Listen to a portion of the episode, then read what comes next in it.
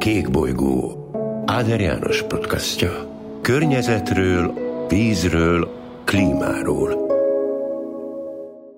Tisztelt Kékbolygó hallgatók, mai podcastunk rendhagyó lesz. A következőkben Áder Jánosnak a Komáromi Seje János gimnáziumban a Földnapi alkalmából tartott rendhagyó tanórájának szerkesztett változatát hallgathatják meg. Podcastunk házigazdája a vízválságtól a fenntartható fejlődésig címmel tartott előadást.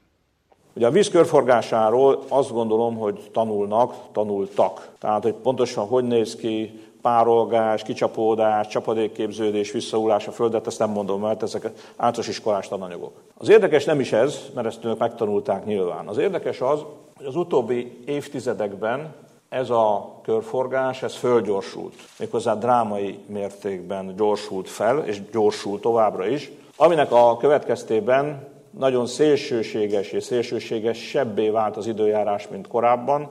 Ez viharokban, hatalmas árvizekben, vagy ezeket kísérő természeti jelenségekben jelenik meg többnyire. A vízmennyisége a Földön, ez fontos megjegyezni, a vízmennyisége a Földön állandó, az nem változik. Ugyanannyi van, mint sok millió évvel ezelőtt. A körforgása gyorsult fel, ami változik, az az egyfőre eső vízmennyiség, ez alapvetően a népesség növekedése miatt, erre majd kitérek egy néhány perc múlva, és a tiszta víznek a mennyisége az, ami jelentősen változott. Az egyfőre eső víz is csökkent, és a tiszta víz is, látni fogják majd, hogy miért jelentősen csökkent. Négy-öt éve volt, 16-18-ig, volt az akkori ENSZ főtitkár, még Ban ki volt az ENSZ főtitkár felkérésére egy úgynevezett vízügyi elnöki tanácsoló testet. Sok más állam és kormányfőhöz hasonlóan én is tagja voltam. Körösi Csaba, aki körünkben van, végezte a szakértői munkát és részben ennek a munkának a koordinálását, és a szakértők segítségével elkészült egy anyag, ami röviden összefoglalva azt mondta, hogy napjainkban a szemünk láttára bontakozik ki a víz három drámája. A sok víz drámája, a kevés víz drámája és a szennyezett víz drámája. Na akkor nézzük, hogy mit is jelent a kevés víz drámája. Csak Szomáliában az a veszély fenyeget, hogy másfél millió öt év alatti gyermek fog éhen halni. Ez csak egy ország Afrikában.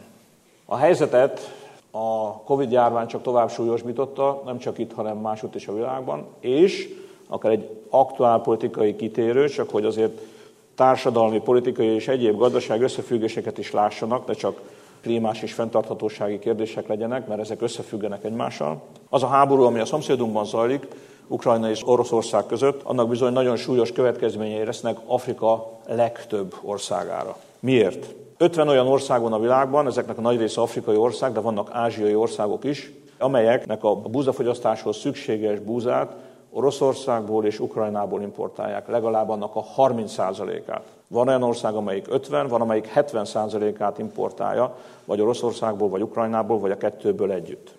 Ukrajnában a mai előrejelzések szerint részben a háború következtében, részben a téli asszály, az ott is megjelenő téli asszály következtében, a háború ugye nem csak azt akadályozza meg, hogy a földművelés napi munkáit, heti munkáit időben elvégezzék, nem sokára a kukoricát éppen vetni kellene, olyan területeken, ahol egyébként mondjuk aknák vannak, vagy ahol tankok lőnek egymásra. De a háborús cselekmények következtében tönkrement a műtrágya gyártásnak egy jelentős része, nincs megfelelő kapacitás, nincs megfelelő műtrágya, nem tudják elvetni a magot, lehet, hogy nem tudják, ha is vetették, nem tudják majd betakarítani, nem tudnak műtrágyázni, és még lehet, hogy elegendő eső sem lesz. Ezért a FAO közé tett egy olyan becslést, hogy akár 50%-kal is csökkenhet a búza, illetve a gabona mennyisége Ukrajnában a korábban megtermelt időszakhoz képest. Na most, hogyha vannak olyan országok, afrikai országok, amelyek Ukrajnából és Oroszországból szerezték be a gabonának a nagy részét, és ez a termés onnan nem biztosítható, akkor a világ más országai a mostani tudásunk szerint nem nagyon lesznek képesek arra, hogy a kieső termést pótolják. Vagy ha igen, az nagyon-nagyon drága lesz. És van még egy összefüggés, az ENSZ különböző humanitárius akciókat szervez, és ezeknek egy része gabona szállítmányok, többek között búzának a beszerzése és annak biztosítása, részben a menekültáborokban lévő, részben pedig a szegény sorban tengődők számára. Az ENSZ humanitárius célra felhasznált szállítmányainak 85%-a származik Ukrajnából és Oroszországból. Tehát nem nehéz ebből arra következtetésre jutni, hogy az ENSZ ezeket a humanitárius akciókat sokkal nehezebben tudja majd teljesíteni, mint az előző esztendőkben, pedig hát akkor is elég komoly nehézségek voltak. Mindezt még tetézi megítélésem szerint egy rossz gazdaságpolitika és üzletpolitika, részben az Egyesült Államokban, de részben Európában is, és a világ más részén is, hogy elkezdtünk bioüzemanyagot gyártani. Kukoricából, búzából, leginkább kukoricából, etanolt készítünk, üzemanyagadalék lesz belőle, Magyarországon is folyik egyébként ilyen gyártás. Igen ám, de amikor jelentősen nő a népesség, egyre szűkül a megfelelő minőségű termőterület, egyre szélsőségesebb az időjárás, nehezen engedhetjük meg magunknak azt a luxust, hogy a növekvő lakossági, fogyasztási igények kielégítése helyett, vagy humanitárius célok elérése helyett üzemanyagot gyártsunk ezekből a termékekből. És ennek van még egy, még egy leágazása, átugrunk Ázsiába. Pálmaolaj, most annak részleteiben nem mennék bele, keressenek rá, hogy a pálmaolajat mi mindenre használják egyébként. Iparban, élelmiszeriparban, kozmetikai iparban, de például használják üzemanyag adaléknak is.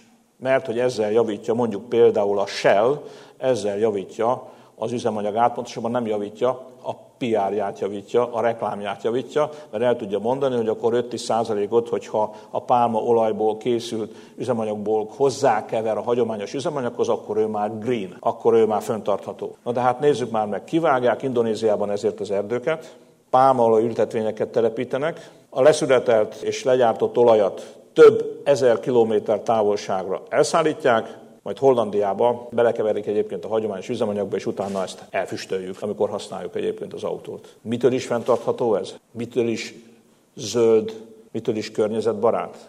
No, kitérő vége. És akkor minden egyes alkalommal a kevés, a sok víznél és a szennyezett víznél is már kanyarodok egy, legalább egy magyarországi vonatkozást mondok. Képet ugyan most nem mutatunk hozzá, de tudnék mutatni. Homokhátság Magyarországon a térkép alapján be tudják lőni, hogy melyik ez a rész Magyarországnak? Megvan? Akkor azt kell tudni hozzá, hogy itt majdnem egy millió ember él. 820-830 ezer ember él ezen a vidéken. Ez egy félsivatagos terület. És nagyon komoly lépéseket kell tenni, nagyon sok adófizetői forintra lesz szükség ahhoz, hogy ennek a térségnek a vízháztartását egy megőrizzük, vagy valamilyen módon javítsuk a lakosság ellátása szempontjából, a mezőgazdasági művelés szempontjából, vagy a környezet megóvása, tehát a kiszáradás elkerülése szempontjából. A mostani tervek szerint 2030-ra megvalósul ez a beruházás, mostani áron 200 milliárd forintjába fog kerülni a magyar adófizetőknek, hogy a homok hátság vízpótlását megoldjuk. Tehát nem csak Afrika, nem csak Ázsia, nem csak fejlett országok, nekünk, Magyarországnak is komoly problémát jelenti mindaz, amit klímaváltozásnak, vízválságnak és annak következményeinek tekintünk és mondunk. Sok víz drámája. Ugye a Tisza a második legnagyobb folyón képes arra, rakoncátlan folyó, Petőfi verséből is tudjuk egyébként, képes arra, hogy 24 óra alatt 6-8 métert emelkedjen a vízszintje. 6-8 métert. Ha akkor kezdünk el védekezni, amikor az árvíz megérkezik, na akkor úgy járunk, mint a bankokiak. Ezért építettünk töltéseket. Ezeket folyamatosan karban kell tartani, erősíteni kell. Igen, ám, de minden esztendőben, vagy nem minden esztendőben, minden újabb árvíznél újabb és újabb rekordok dőlnek meg. 8-10 évente újabb rekord dől meg. Magyarországon az a szabály, hogy a mindenkori legmagasabb árvízszinthez képest egy méterrel magasabbnak kell lenni a töltéseknek. Ez helyes döntés. Na, de nem lehet az egekbe növelni a töltéseket, ezért a Tiszánál azt csináltuk, csináljuk, mert nem fejeztük még be a munkát, hogy 10 szükségtározót építettünk, ebből most már 6 elkészült, és 4 készülőben van, azok is nem sokára elkészülnek, tehát 10 szükségtározót, és hogyha egy ilyen hatalmas árvíz érkezik, akkor ezekbe a szükségtározókba kiengedjük a vizet, és ennek következtében a vízszintet egy méterrel lehet csökkenteni. Jó megoldás, de ez sem két fillér, és lehet, hogy csak tíz évenként használjuk csak, mert akkor jön az árvíz. Közben legelőrét lehet de igazából mezőgazdasági célra sem nagyon tudjuk használni, épületeket nem érdemes oda építeni, mert ha tíz évente megérkezik az árvíz, azt a területet bizony el fogja borítani a víz. Na ez volt a sok víz drámája. És akkor most a kevés, a sok víz drámája után a szennyezett víz drámája. Olyan hulladékszigetek vannak ma már az óceánokon, amelyeket a világűrből minden további nélkül lehet látni. Ha összeadnánk ezeket, most nem tudom mennyi a legutóbbi számítás, ez egy ilyen India nagyságú. Egy indiai kontinenst képzeljenek maguk elé, megint csak a földtérképe. Ha összeadom ezeket a három ilyen szemétsziget, van még több kisebb, hogyha ezeket összeadom, akkor egy indiai kontinens nagyságát elérő ilyen úszó szemétsziget van ma az óceánokban és a tengerekben. Riasztó. És akkor egy része még ráadásul lesüllyed, egy része szétesik, mikroműanyag lesz belőle, és aztán annak nagyon súlyos élettani hatásai is vannak, hiszen a mikroműanyag belekerül a táplálékláncba, ma már ezt elég jól mutatják a kutatási eredmények, és nem csak a kisebb tengeri élőlényekben, nem csak a kisebb e, testű halakban, hanem az általunk fogyasztott halakban is ez megjelenik, és bizony előbb vagy utóbb ez az emberi szervezetben is, sőt, tulajdonképpen már a legutóbbi vizsgálatok ezt kimutatták, hogy az emberi szervezetben is elég jelentős mikroműanyag kezdett el fölhalmozódni, és ennek a biológiai hatását még pontosan nem ismerjük. Hogy ehhez nem szokott hozzá a szervezetünk, nem tanulta meg mondjuk ezt lebontani, emészteni, abban egész biztos vagyok. Hogy kinek hogyan reagál majd erre a szervezete, az egy másik történet, ezt még részben kutatják az orvosok. Készült egy felmérés, ami azt mondta, hogy ha ebben a tempóban szennyezzük a tengereket és az óceánokat, akkor 2050-re több műanyag szemét lesz a tengerekben és az óceánokban, mint hal. Ez elég rosszul hangzik. És nem csak egy pecásnak, szerintem mindenkinek. És akkor érdemes beszélnünk arról, hogy nem csak műanyag szennyezés van, hanem van kommunális szennyezés is. Magyarországon a helyzet, én láttam gyerekkoromban még ilyet, amikor ez a szennyvíz közvetlenül víztestekbe érkezett, kicsi patakokba, folyókba. Én láttam ilyet. Ma már önök nem nagyon látnak ilyet, Magyarországon legalábbis nem, hál' Istennek. A magyarországi szennyvíz belért a Budapestet is tisztítva kerül vissza a folyókba. De a fejlődő világ országaiban, Afrikában, Ázsiában a szennyvíznek a 80%-a tisztítatlanul kerül vissza. Én láttam ilyen folyót, Rióban egész pontosan. Folyónak már nem nagyon nevezném, inkább egy bűzös csatornának, amiben semmiféle élet nem volt. Tehát nem, hogy halak, békák, semmiféle növény, semmi. Mindenki veszett belőle. Egy fekete, sötét, guztustalan, büdös csatornává vált az a folyó, ami korábban éltető eleme volt a mellette élőknek. És van az ipari szennyezés, tehát a műanyag szennyezés mellett a kommunális szennyezés és az ipari szennyezés is nagyon komoly problémákat jelent. Ugye azt szoktuk mondani, hogy most úgy élünk, a mai életvitelünk mellett évente 1,7 földnyi erőforrást használunk fel. Tehát többet fogyasztunk el, ez a világ egészére igaz. Ez még akkor is igaz, hogyha az előző példa, kevés víz drámájánál ugye mondtam, hogy hány gyereket fenyeget az éjhalál Szomáliában, de ez még akkor is igaz, hogyha nagyon sokan éheznek és nélkülöznek, de mégiscsak több erőforrást használunk fel ma a világon, mint amennyit egyébként a természet pótolni tud. Ennek az egyik következménye a biodiverzitás hanyatlása. A biodiverzitás hanyatlásának pedig logikus következménye az élettér beszűkülése különböző fajok számára, és ez pedig újabb és újabb járványok megjelenésével jár majd, tehát újabb és újabb pandémiákra kell számítanunk. Ennek az egyik megjelenési formája volt a Covid. Nem akarok rossz hírt mondani, de a tudósok szerint ennél rosszabb, súlyosabb járványokra is számíthatunk a következő évtizedekben. Tehát az egyik ok, amiről beszéltem, hogy miért is jutottunk ide, az a demográfiai változás és annak következményei, röviden. A másik pedig egy olyan kultúrának a kialakulása, ami szintén az elmúlt száz évnek, de ezen belül is inkább az elmúlt 60 évnek a következménye, ezt én úgy szoktam hívni, hogy dobd el kultúra. A dobd el kultúra kiteljesedése. Mit jelent ez? Ma a termelési folyamat hogy néz ki? Termeljük ki, gyártsuk le, rövid ideig használjuk, dobjuk el. Erről szól minden. Erről szól az összes reklám, erről szól egyébként minden a fogyasztás. Mindenki most tegye a szívére kezét, és gondolja végig azt, hazamegy, van-e a ruhatárában olyan ruha, amit megvett, és egyszer se vett még föl. Vagy csak egyszer. Hm? Na, valaki egy kicsit elmosolyodott, úgyhogy már úgy látom, találat van. De más fogyasztási cikkekre is igaz ez. Vagy rövidebb ideig használjuk, megunjuk, nem kell már, puff, eldobjuk. És ez mindenre igaz. Ebben a formájában ez így nem fenntartható, ez teljesen nyilvánvaló ma már, hogyha el is dobjuk, utána nem nyersanyagként, erőforrásként tekintünk erre, mondjuk egy használt mobiltelefonra, hanem szemétnek tekintjük, akkor pedig végképp, vagy az előbb is mondtam, magunk alatt vágjuk a fát. Visszatérve a vízre, mert ugye ez az előadásnak a fő témája a víz. Ha már ma két és fél milliárd ember él vízhiányos területen. 2050-re vélhetően ez a szám ez 4 milliárdra, legalább 4 milliárdra bővül. Akkor előbb vagy utóbb, ez Magyarországra nem lesz igaz, vagy legalábbis remélem, hogy nem lesz igaz, de a világ nagy részén, megint összefüggésben van a demográfiával, a helytelen vízgazdálkodással, lehet, hogy választani kell, hogy mire jusson víz, a lakosság ellátásra, a mezőgazdaságra vagy az iparra. Mert lehet, hogy háromra nem fog jutni. És annak bizony nagyon súlyos szociális, és társadalmi, és politikai, és gazdasági következményei lesznek. Elérkeztünk ahhoz a kérdéshez, ami minden ilyen előadásnak a fontos kérdése, mert egy órája beszélek már a problémákról. És önök nyilván nyugodtan és joggal kérdezhetnék azt, hogy no jó, de akkor mit tehetek én? Van-e nekem itt valami tennivalóm, hogy ez a helyzet ez megváltozzon? Mondok három apró példát, ez személyes, és aztán mutatok majd olyat, ami tágabb körül, ami részben tudományos, részben innovációs, részben vállalati, részben pedig állami támogatással valósítható meg. Ma a világon az ételeknek az egyharmada, az egyharmada szemétben végzi. Ez önmagában is pazarlás természetesen.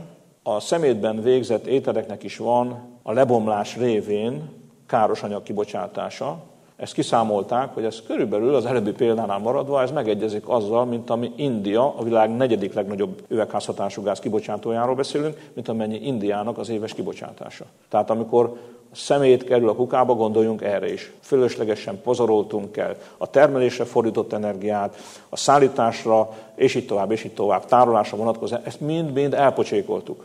Amiről beszéltem egy órán keresztül, és amit önök türelmesen hallgattak, azok a kérdések nem másról szólnak, mint az önök életéről, az önök jövőjéről. Vagy így, vagy úgy, de befolyásolja az önök életét, vagy közvetlenül, vagy közvetett formában. Tehát valamilyen módon viszonyulni kell hozzá. Viszonyulhatnak hozzá magánemberként, mutattam három példát erre, mit tehetek én, és viszonyulhatnak majd szakamát választó, szakamát gyakorló emberként is. Mindegyikhez mondok egy mondatot. Ha mondjuk valaki mérnök lesz, akkor például egy nagy kihívás és még megoldásra váró feladat a fölös szél és napenergia tárolásának, hosszú távú, olcsó és környezetbarát tárolásának a megoldása. Megoldatlan, fiatalok, hajrá, két Nobel-díjat kap, aki ezt meg fogja oldani. Biztos vagyok benne. Informatika, ez éppen egy térinformatika, de lehetett volna az előző képhez is, hogyha valaki informatikus, akkor alapvetően egy adatbázis építés, az adatok kezelése, az adatok rendszerezése, az, hogy megfelelő adataink legyenek ahhoz, hogy döntést hozzunk, az alapvető fontosságú már a 21. században. Néhány nappal ezelőtt voltam a Bácsvíznél, ez az egyik legnagyobb visszolgáltatója egyébként Magyarországnak, és egy olyan informatikai rendszert építettek ki, ahol például nem kell megvárni, amíg akkora nagy kráter keletkezik a csőtörésnél, hogy a lakosság bejelentés révén majd aztán kimennek, és egy nap vagy két nap késéssel megpróbálják elhárítani a károkat, hanem az informatikai rendszer lévén látják, hogy hol történik meg a nyomáscsökkenés, és pontosan tudják, hogy hol lehet valami baj, és oda mennek, és célzottan, még mielőtt egyébként a lakosság észrevenni, elkezdik a hiba elhárítását. Ez alapvetően mérnöki, informatikai feladat. Közgazdász lesz a következő, ha jól emlékszem. Körforgásos gazdaság, hosszú lenne erről most külön beszélni. Egy dolgot szeretnék kérdésként megfogalmazni, teljesen nyilvánvaló sokak számára, nem mindenki számára, sokak számára, hogy a közgazdasági gondolkodást is meg kell változtatni. A dobdel kultúrát meg kell haladni. Ezt a fajta termelési ciklikusságot a hosszú távon föntartani nem lehet, ha nem számítjuk az úgynevezett társadalmi károkat és hasznokat. Ezeket divatos szóval externáliáknak nevezik. Ezeknek a számítása nélkül biztos, hogy rossz pályán vagyunk. Biztos, hogy fenntarthatatlan pályán vagyunk. Minden beruházásnak meg kell nézni a környezeti lábnyomát, a vízlábnyomát, a gazdasági hatásait és a társadalmi és egészségügyi hatásait is. Mindezek nélkül hibát követünk el, hogyha csak egyetlen szempontra, mondjuk a GDP növeléséhez való hozzájárulásra koncentrálunk. Zárója bezárva. Közgazdászok, hajrá! Fiatalok, orvosok. Ha valaki orvos lesz, akkor, és mondjuk házi orvos lesz, akkor új betegségeket kell megtanulnia majd diagnosztizálni. Mi az a dengiláz például, szúnyog terjeszti. Malária újra meg fog jelenni Európában, részben már megjelent Dél-Európában. Ma egy háziorvos ezt nem tudná például, mi az a dengiláz. Tudni tudja, de mondjuk, hogy hogyan kell diagnosztizálni, és milyen gyógymód lehetséges, hogy mit kell tenni, azt nem tudja, nem tanulta meg. Hát miért tanulta volna meg? Nem volt ilyen még idáig Európában. Most majd lesz. A klímaváltozás következtében jönnek azok a szúnyogok, amelyek ezeket a betegségeket terjesztik, részben itt vannak már, úgyhogy jó, hogyha fölkészülünk. Ha valaki tanár lesz, akkor leginkább a szemléletváltás, és szerintem ilyen típusú kezdeményezések, mint amilyen a fenntarthatósági témahét, és hadd büszkélkedjek, hát én nekem annyi közön van hozzá, hogy kvázi egy ilyen lektori feladatom volt, hogy elolvassam az egész szöveget, de az elkészítésében nem én vettem részt, ez meghaladna az én tudásomat. De készült gimnázium első, második osztályának és gimnázium harmadik, negyedik osztályának is most már két tankönyv. Az a cím, hogy Zöld Föld. Ha akarnak foglalkozni ezzel a témával, akkor egyrészt ebben nagyon sok olyan információt találnak, kiegészítve azt, amit elmondtam, amire kíváncsiak lehetnek, és hogyha a tanáraik akarnak foglalkozni, akkor a tankönyv mellett munkafüzet, óravázlat, háttéranyag áll rendelkezésre, az alapítvány elkészítette, úgyhogy sok sikert a használatához. És hogyha netán valaki majd jogász lesz, akkor például gondolkodhat nem csak nemzetközi szerződések tető aláhozásában, hanem a új szabályozók kidolgozásában, hogy hogyan kell olyan új szabályozó, mondjuk például támogatási rendszert kidolgozni, ami azokat a célokat, amikről beszéltem, az úgynevezett fenntarthatósági célokat szolgálja. Egy mondatot mondtam már, és akkor ezzel szeretném befejezni, megköszönve a figyelmet. Nagyon sok tudósításban, elemzésben, értékelésben az jelenik meg, hogy ez a Földről szól, ez a bolygóról szól, ez a természeti környezetről szól. Ez részben igaz, de döntően nem arról szól. A Föld történetében hatalmas változások voltak. Fajok pusztultak, kitűntek el, jelentek meg újak. A természet alkalmazkodott a változó körülményekhez az elmúlt sok-sok millió év során. Nekünk lesz nehéz alkalmazkodni, úgyhogy a történet az nem alapvetően a Földről szól, és nem a környezetről, hanem a teremben ülőkről.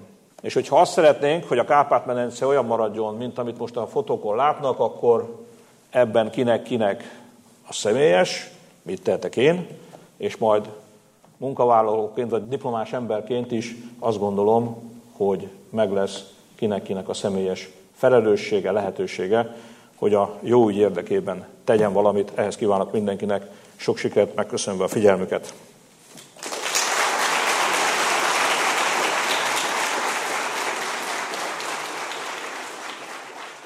Mai podcast epizódunkban tehát egy Komáromi gimnáziumban tartott rendhagyó tanóra szerkesztett változatát hallgathatták meg.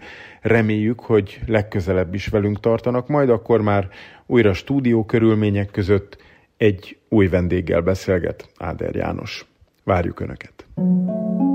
Kék bolygó Áder János podcastja. Környezetről, vízről, klímáról –